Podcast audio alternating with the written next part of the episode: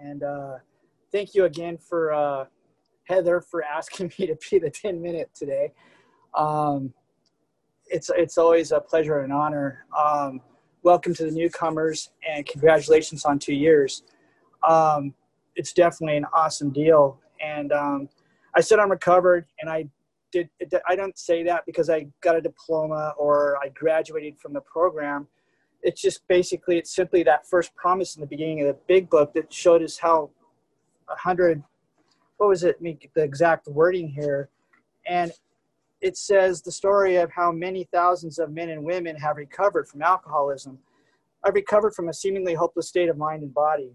And um, it wasn't always like that out there, you know. And um, I, I, was a nutball.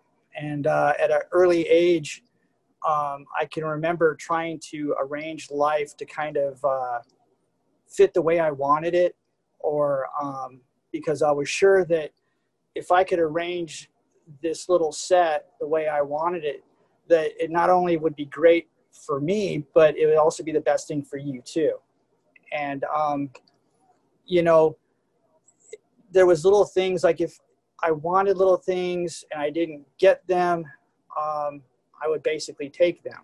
And um, I'm not an alcoholic because my folks told me I was an alcoholic or my friends said you drink too much. Um, it wasn't because I stole things to support a drug habit. Um, it wasn't because I, I um, had many blackouts and drove drunk. Um, it basically sums this up 14 pages after demoralization. It talks about in We Agnostics, it's with this one, a few little sentences it sums up the first few steps, which basically it's a if when honestly you want to find if when honestly want to you find you cannot quit entirely or if when drinking you have little control over the amount you take you probably are alcoholic if that be the case you may be suffering from an illness which only a spiritual experience will conquer we're in spiritual battle folks and um, and I didn't even know it. You know, um, I thought I thought I had a monopoly on this whole spirit game because I was a cradle Catholic.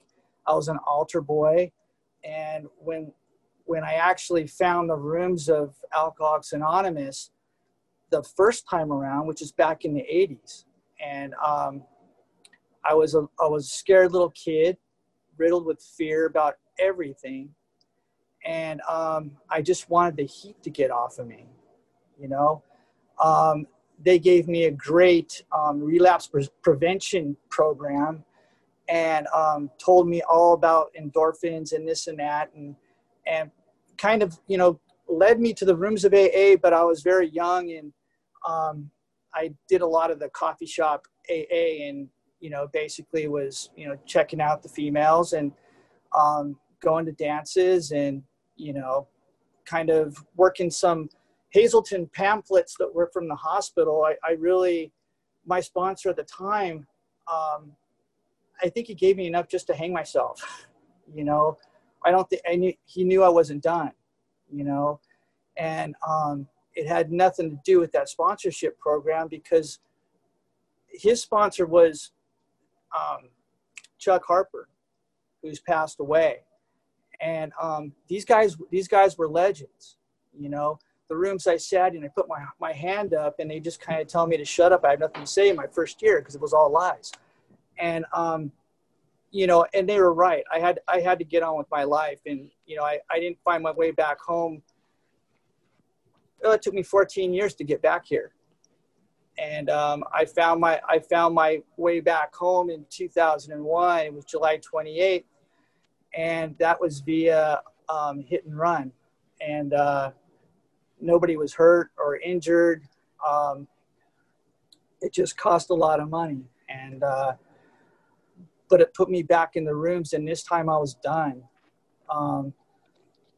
I gave up. I was tired of living the life I had lived.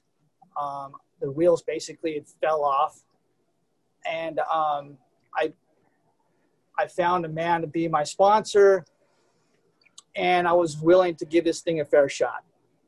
You know, he, he took me through the work, and um, I remember getting to the fourth step, and I was hesitant, and you know, it was really cool until I got to a little deeper, and then I started locking doors and hiding and, and doing the rest of it.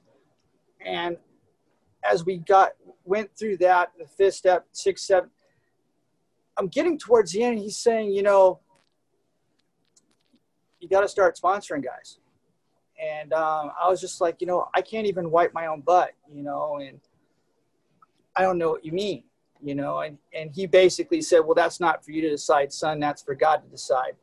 And um, I embarked on this path of sponsoring these kids. And um,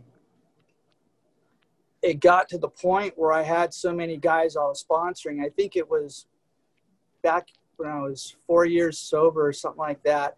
And it was uh, probably one of my most challenging years where I, I had a, a lot of loss, just a lot of, it was material loss.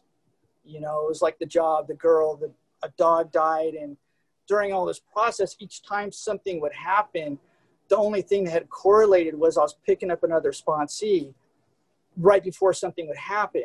So I would get up at a meeting, I'd see this this guy look at me from across the room and lock eyes, and I know he's going to ask me to be a sponsor. I want to turn around and run because I'm wondering what else is going to be, you know, leave me. You know, I wasn't looking at at at this as God's way of saying, you know, I'm placing this person in your life to get you through this.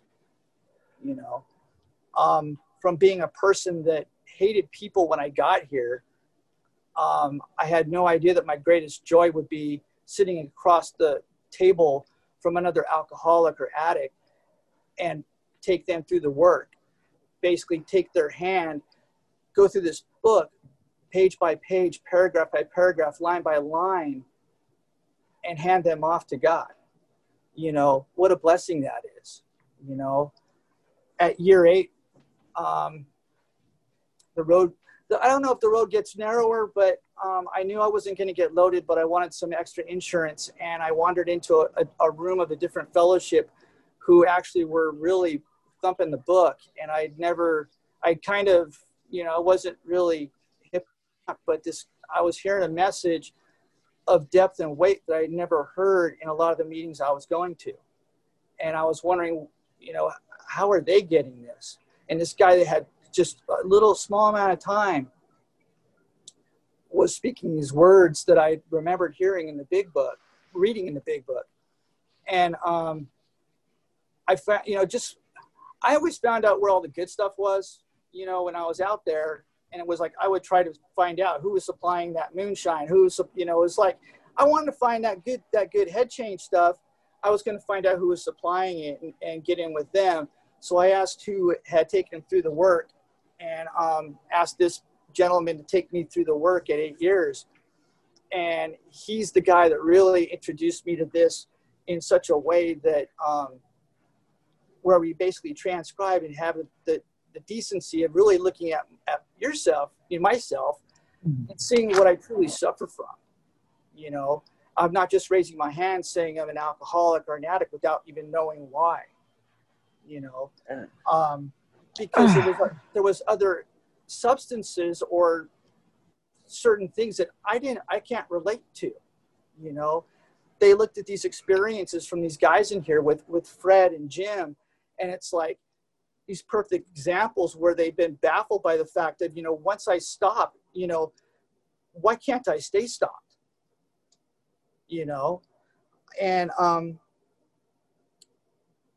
because basically if i start you know if i start this again i start that whole cycle again i think i have about a minute so i'm going to try to wrap this up really super quick in the fact that if you are new or relatively new i urge you to um, find yourself somebody who has a clear cut knowledge of what they suffer from and have found a way out and have a working knowledge of the big book and so they can basically take you through this and hand you off to God so that you can have a, a life beyond your wildest beliefs.